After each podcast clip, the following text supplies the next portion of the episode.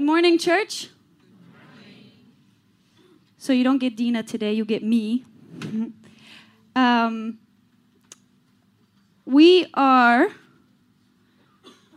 very excited, as you can see, of starting life groups again. We took a short break. It seems like it's been forever, but we took, it was about three, four weeks of a break of life groups.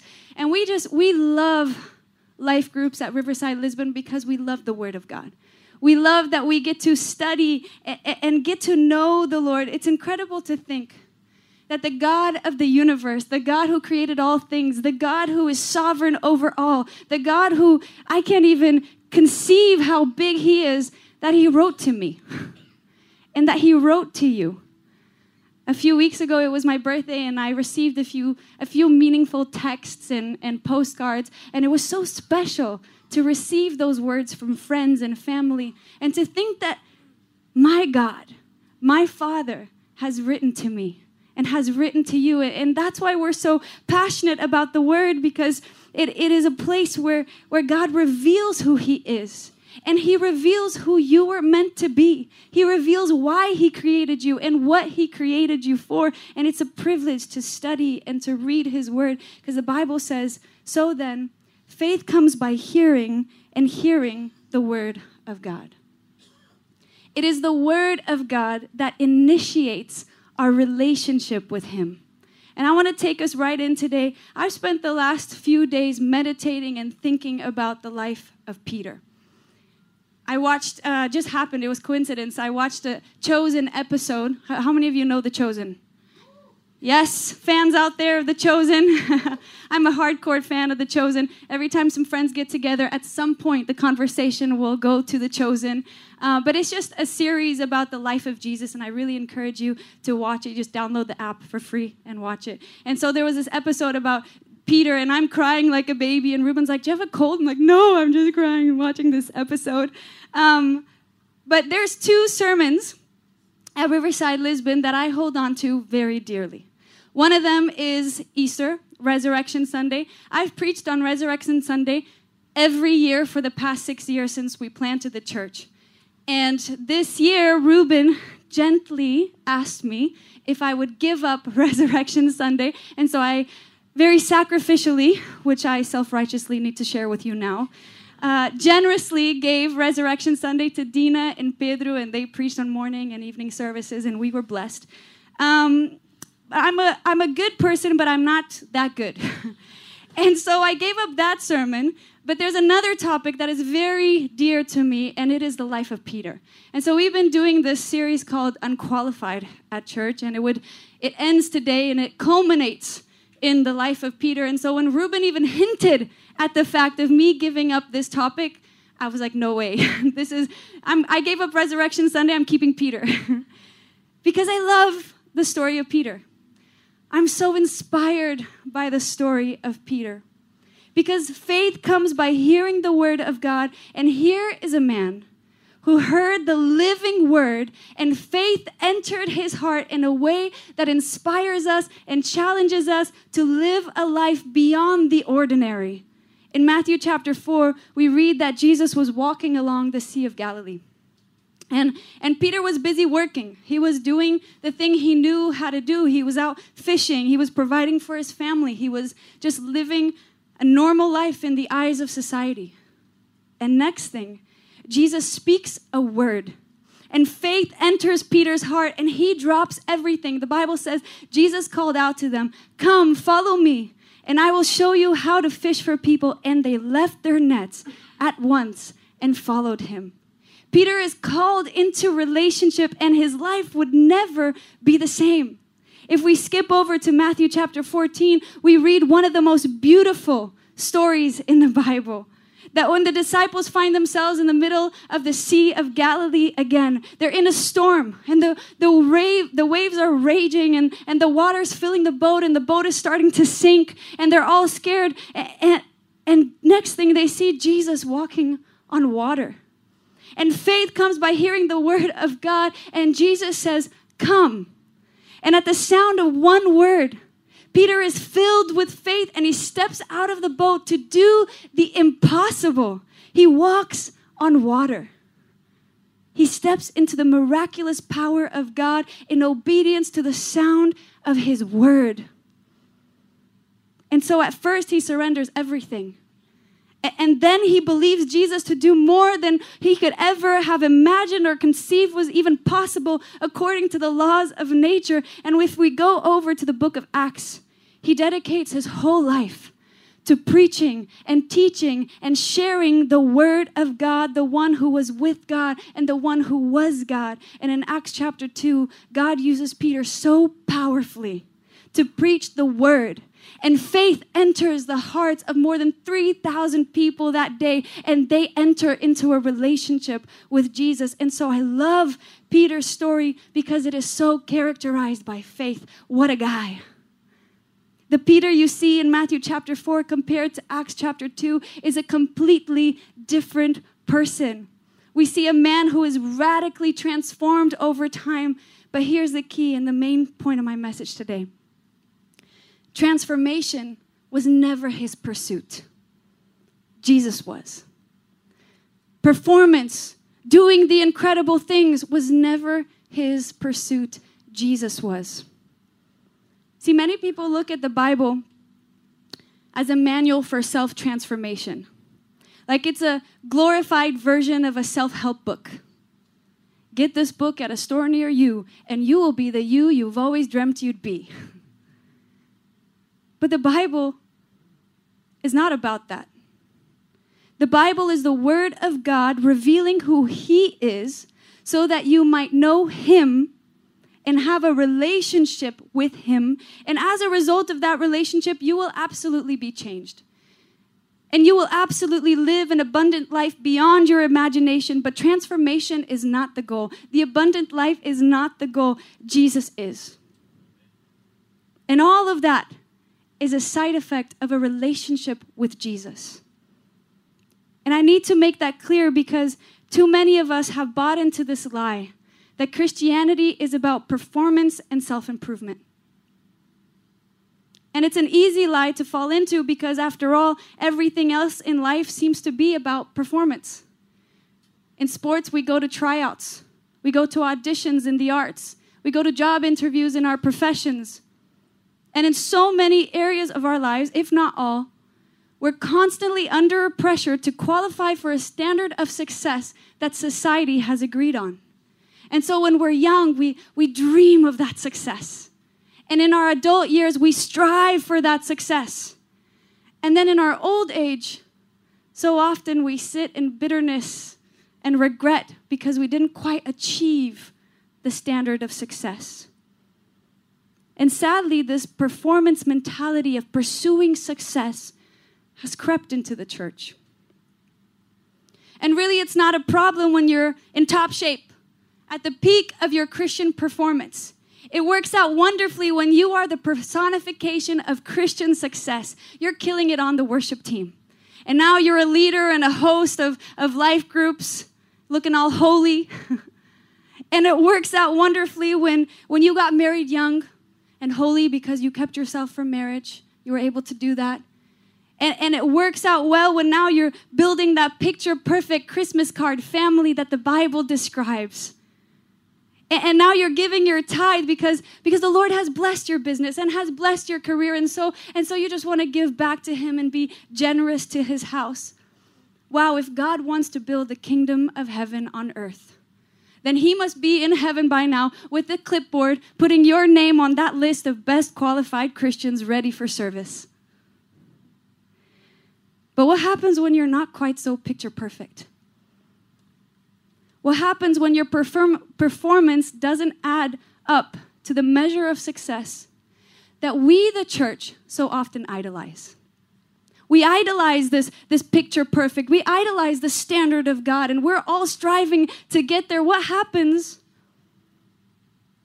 when your marriage falls apart and you feel like you failed because you couldn't keep that covenant, maybe even more than once?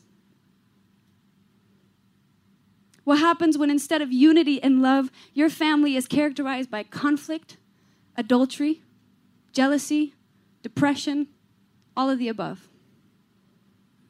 What happens when you allow your flesh to guide your behavior and lead you to have sex outside of marriage or to take pleasure in pornography? What happens when you feel like an absolute failure because you mismanaged your finances and now you find yourself in debt? What happens? I'll tell you what happens. If what you believe is that God will choose you and call you and love you based on your performance, then when the reality of your sin hits, you will immediately cross your name off that clipboard that you imagine God holding, and you will settle to live a limited and fearful life filled with guilt, shame, and regret. You see, I highlighted some of the amazing points of Peter's life, but I skipped over his failures and his mistakes. And I think so many of you are reading the Bible that way, where you see all the good things and you see all the amazing moments of Paul and Peter and so many of the apostles and men and women of God. You see the amazing ways God used them, but you skip over the failures and the mistakes, and somehow you think it's only you. But I love Peter's story because it's raw and it's real. And it doesn't point to Peter, it points to faith in Jesus Christ that knows all about our flaws, our mistakes, our failures, and went to the cross so that you and I could live a life of freedom and purpose and power. The Bible says in John five, "Truly, truly, I say to you, he who hears my word and believes him who sent me has eternal life and does not come into judgment, but has passed out of death into life." Friends, it is the object of your faith that is the basis for your salvation. It is the object of your faith that is the basis of your salvation. It is Jesus. It is believing in Jesus. It's not about the performance of your faith. It's not about how big or how strong your faith is. It's not about how intense your faith is. It is about faith in Jesus Christ that saves. It is relationship with him. It is all about him and so not about you. It says in Second Timothy one nine, "He has saved us and called us to a holy life, not because of anything we have done, but because of his own purpose and grace. This grace was given us in Christ Jesus before the beginning of time." This grace was given to us in Christ Jesus before the beginning of time. Before the beginning of time. That tells me that that day when Jesus is on the shore of the Sea of Galilee and he calls Peter, that he knew all about Peter. He knew all about his failures. His failures and his mistakes were not a surprise to Jesus, but I think some of you are in here and you believe that your mistakes and your failures were a surprise to God. Like God had this plan where he was going to use you, where he called you by name and, and he was going to use you to impact people's lives and build the kingdom, and then you messed up. And you kind of ruined it all. And so now you're, you're like God's plan B. And you put yourself on the bench. And you're involved, but not too involved. And you're available, but God's, God's got better. He's going to use that other Christian over there that, that hasn't quite messed up as bad, that hasn't quite failed as bad. But please hear the word this morning. Jesus knew that Peter wouldn't understand so many of his teachings. And he knew that Peter would say the wrong things at the wrong time, with the wrong motivations in his heart. And he knew that Peter would walk on water, but that he would sink a few steps later. He knew that, G- that Peter would resist Jesus. And he knew that Peter would commit the worst sin, that if relationship is the goal, that Peter would deny even knowing Jesus. But God is not surprised by our failures. Romans five eight says, "But God demonstrates his own love for us in this: while we were still sinners, Christ died for us." He went to the cross for Peter. Like at Peter's lowest moment, where he just felt like he had thrown away three years of relationship, he'd thrown away his calling and his anointing, where the Bible says that, that he denies Jesus and then he goes away and he weeps bitterly. He's just feeling absolutely worthless. In that lowest moment of Peter's life, Jesus is hanging on a cross for him.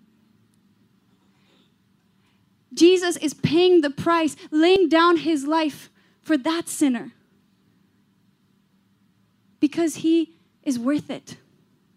Because you are worth it.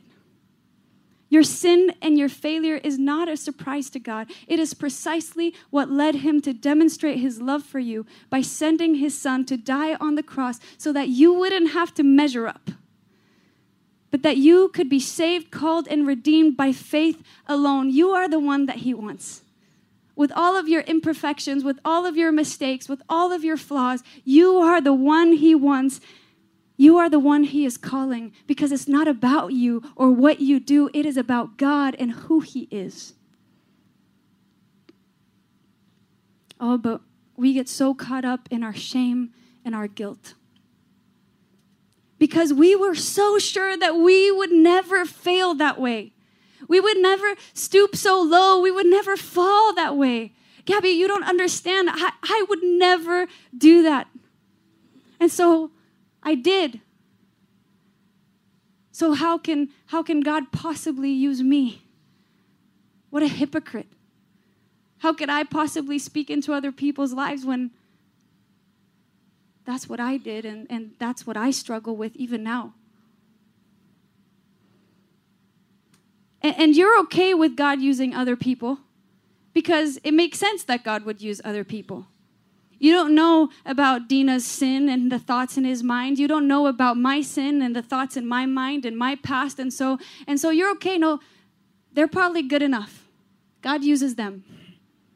Or you're okay with, with God using people like my dad, for example. If you don't know his story, Pastor Eddie, he, he was into drugs and this kind of horrible lifestyle. And then God redeemed him and restored him. And so, no, no, God can use Pastor Eddie because his life had a happy ending. God, God already restored him and he has victory. And now he's sin-free and struggle-free. And so it makes sense. No, God can use him. But you, you haven't had your happy ending yet. You're still in the middle of your messy struggle. You, you can't get up here and give that clean testimony with a clean start, middle, and finish. And so, so God can't use you. And you feel so unqualified. Well, when Jesus was arrested, Peter failed to stand by his side. And he does what he thought he would never do. He denies him three times before the rooster crows, just as Jesus had predicted. Peter said that he would never do that. Peter said that he would never fail that bad. He would never fall that low. He says to Jesus emphatically in, in Matthew twenty-six, he says, "Even if all fall away on account of you, I never will." Listen to this, because self-righteousness is a killer. He compares himself to others in the room. He compares himself to these other disciples that are sitting there. And in other words, he judges their character, their life circumstances, their faith, and promises Jesus, unlike everybody else, even if all these guys fall away, I will never do that. I would rather die before disowning you. Fast forward a few hours. The moment he hears the rooster crow, it becomes a soundtrack of his failure. Jesus might have wanted to use him before, but now... Now it's over. And maybe there's some things in your life that you never imagined that you would struggle with. There's some things that, some ways in which you fail that you thought others might do that, but I would never. And now you find yourself unable to turn back time. You can't rewind. You can't take it back. And there's this soundtrack playing in your mind of how unworthy you are. And not, not only are you unqualified, but you disqualified yourself. Well, the Bible says that Peter goes back to the life he knew. He denies Jesus, and, and, and Jesus has resurrected by now, and the word says that, that he goes back to fishing, and we can't fully understand by the text if he was wrong for doing that. Maybe he was just actually trying to get food for everybody. But I can imagine that there was definitely a deep sorrow in him. In some versions of the Bible, in the N I V, for example, the, pas- the title of this passage, John twenty-one, that we're about to read, where Jesus has a conversation with Peter, in some Bibles it says, it has this title, Jesus Reinstates Peter. Now that's, I think, a publisher's choice. I don't think that's necessarily God-inspired, but, but I thought this was so interesting, this title. I looked up the meaning of reinstate, and it means to restore someone or something to their former position or state. To restore someone to their former position or state. And I love that because it shows us that Peter had disqualified himself from his former position or state. In his mind, he was no longer as valuable, as loved, as precious, as useful, definitely not as called. But we serve a good God that is not surprised by our shortcomings, and so he meets up with Peter to reinstate him into his former state, into his former position, where he wants Peter to know, to, to be sure of how much God loves him and how much God still wants to use him for his glory. So we read in John twenty-one that after his resurrection, Jesus shows up at the Sea of Galilee and the disciples are out fishing, Peter included. And Jesus calls out to them and they haven't really recognized him yet. And Jesus calls out to them, hey, have you caught any fish? And they said, no, we haven't caught anything. And so he says, just throw the nets on the other side. And they throw the nets on the other side. And next thing, they, they catch a ton of fish. They can barely pull in the nets. And then we read in verse seven, then the disciple whom Jesus loved said to Peter, it is the Lord. As soon as Simon Peter heard him say, it is the Lord, he wrapped his outer garment around him, for he had taken it off, and he jumped into the water. The other disciples followed in the boat, towing the net full of fish, for they were not far from shore, about a hundred yards. When they landed, they saw a fire burning coals there with fish on it and some bread. We skip to verse fifteen. When they had finished eating, Jesus said to Simon Peter, Simon, son of John, do you love me more than these? Yes, Lord, he said. You know that I love you. Jesus said, feed my lambs. Again, Jesus said, Simon, son of John, do you love me? He answered, yes, Lord, you know that I love you. Jesus said, take care of my sheep. The third time he said to Simon, he said to him, Simon, son of John, do you love me? Peter was hurt because Jesus asked him the third time, do you love me? He said, Lord, you know all things. You know that I love you. Jesus said, feed my sheep. Notice that the first thing Jesus says to Peter is not, Peter, why did you do that? Jesus doesn't say, Peter, convince me of how sorry you are. Jesus doesn't say to Peter, promise me, Peter, that you're never going to do that again. Jesus doesn't say any of that. First thing he says is, Simon, do you love me more than these? I never noticed that. The first thing, the first question he asks, he doesn't just say, Simon, do you love me? He says, Simon, do you love me more than these? Like the same guys that Peter had been comparing himself to, thinking that he was so much better than them and that even if they all would fall away, he would never. And Jesus says, so now, Peter, you still think you love me more than them? And I don't, I don't think Jesus was asking Peter to literally compare his love. I think he was deconstructing Peter's self-righteousness so that he would understand that his calling is not based on how good or devoted he is in comparison to others, but on how good God is. And that by his grace, we are all called to love and be loved by him. Peter denied Jesus three times. And Jesus replaces that soundtrack with a new sound of his word. Jesus steps into the messy middle of Peter's story, into his sorrow, and he reminds him that it's not about performance, it is about relationship. And he calls him back into relationship. The same way that he did on the Sea of Galilee, where he just he, he just taught Peter through that experience, just keep your eyes on me, listen to my word, listen to the sound of my voice, and I will use you to do the miraculous, to do incredible things. Friends, I'm not, I'm not preaching of my experience this morning. I'm not preaching of my opinions or, or the stories that I've been through. I'm giving you the word of God because he wants to step into your story. And whatever chapter you find yourself in, he wants to reinstate you. He wants to reinstate you into a position where you are so sure of how loved you are and how called you are and how much he wants you. To replace that broken record that you have and give you a new soundtrack. I don't know what the sound of that rooster is in your life.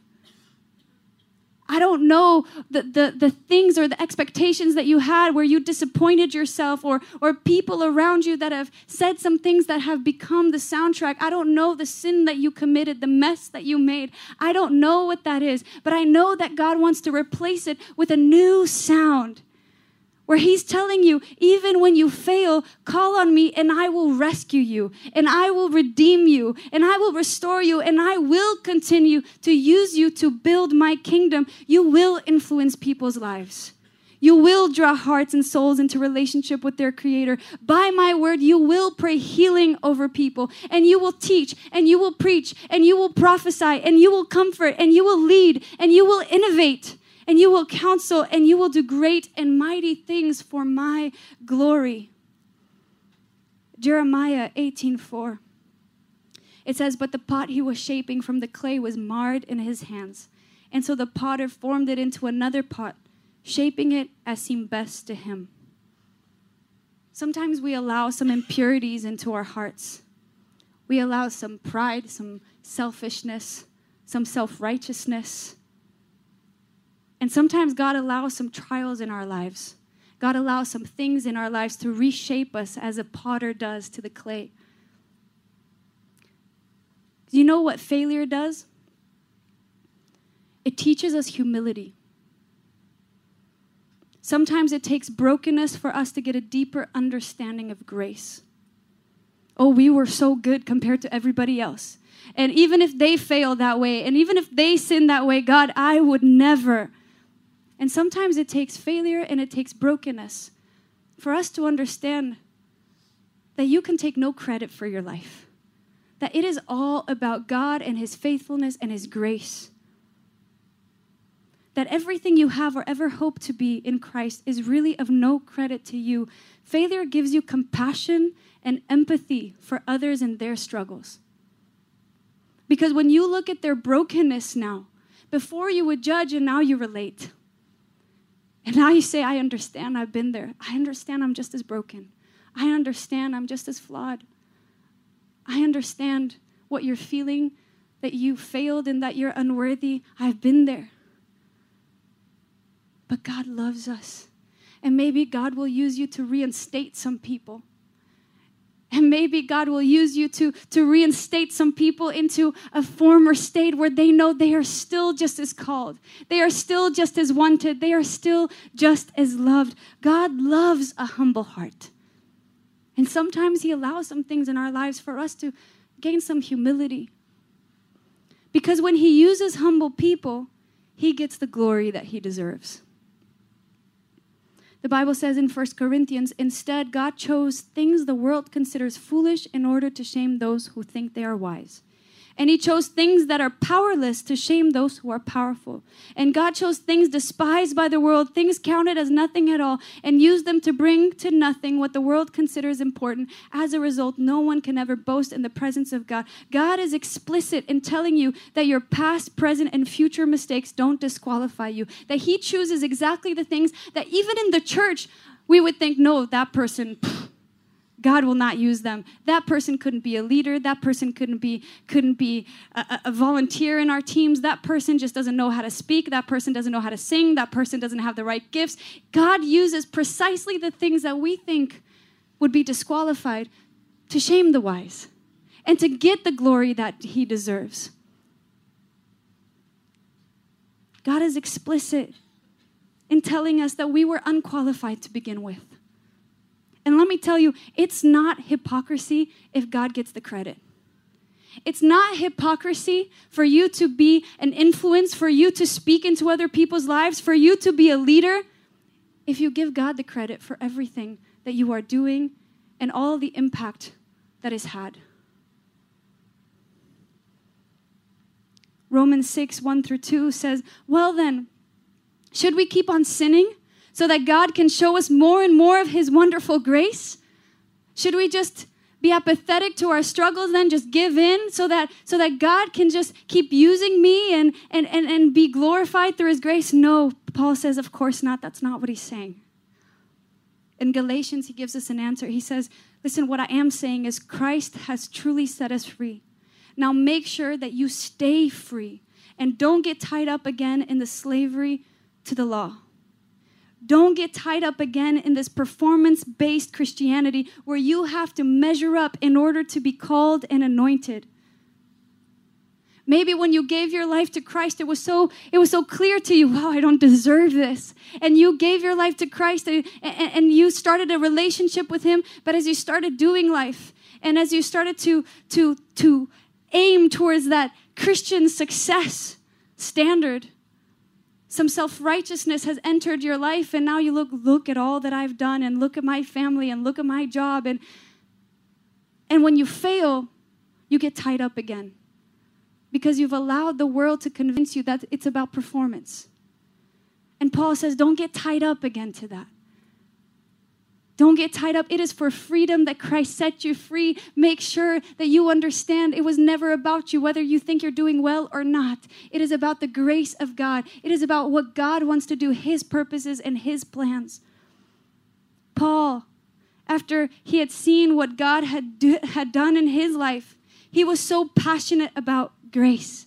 And Peter was so passionate about living for Christ with everything that he had because he knew what Jesus had done for him. Those conversations, that, that conversation at that breakfast was so real for Peter, of how much he had been redeemed and how much Jesus loved him, how broken he was, but how much Jesus still could use him, that he writes to the persecuted church in the letters of first, second, and third. There's three. Quiz, pastor. He's not paying attention. It's okay. Two. I'm kidding, I'm kidding, I'm kidding. First and second Peter, where he writes to the persecuted church. And he says, it's all about God. It's all about Him. Just, just live for Him. Just give it up for Him. There's nothing you can hold back for Him. The Bible says in Psalm one forty-five, fourteen, the Lord helps the fallen and lifts those beneath, bent beneath their loads. Maybe you'll feel like you've fallen. And I want to tell you today that Jesus can pick you up. I want to call the worship team. And we're going to we're going to worship Him now. And this song is just so powerful. To say, Jesus, just take it all. Jesus, here I am. I'm surrendered to You. Here I am.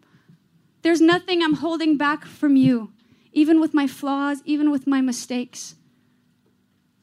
Come with a humble heart before the Lord. And let Him reinstate you. Don't allow yourself to live this limited life where you think you're plan B for God now. And allow God to tell you what He thinks of you and what His plans are for your life. I'm not saying necessarily that you need to change anything today and you need to become a leader tomorrow and you need to, I'm saying you need to be available and you need to believe in what Jesus says about you and not what you say about you. I want to invite you to stand, church.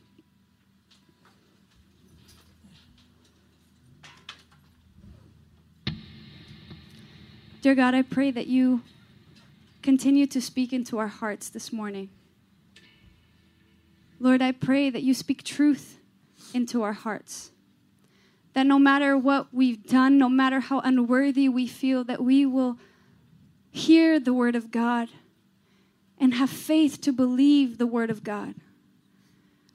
Lord, I pray that You will mobilize Your church according to Your will. This church that is broken and flawed, but that You love, and that the righteousness of Your Son has covered with His blood. Lord, I pray that we will be reinstated into a position where we know how loved and how called we are. I don't know why You choose me. I don't know why You choose us when we fall so short of Your standard. But I thank You that Your grace didn't want heaven without us. And so You came. And You filled the gap. And that while we were still sinners, You died for us. Lord, I pray that You will just take away the shackles, the chains that are limiting so many of us. And and that we will step into the freedom that you have called us to, to live for you, to obey you, to do whatever you want of us. And may we give you all the credit. May we give you all the glory. In Jesus' name.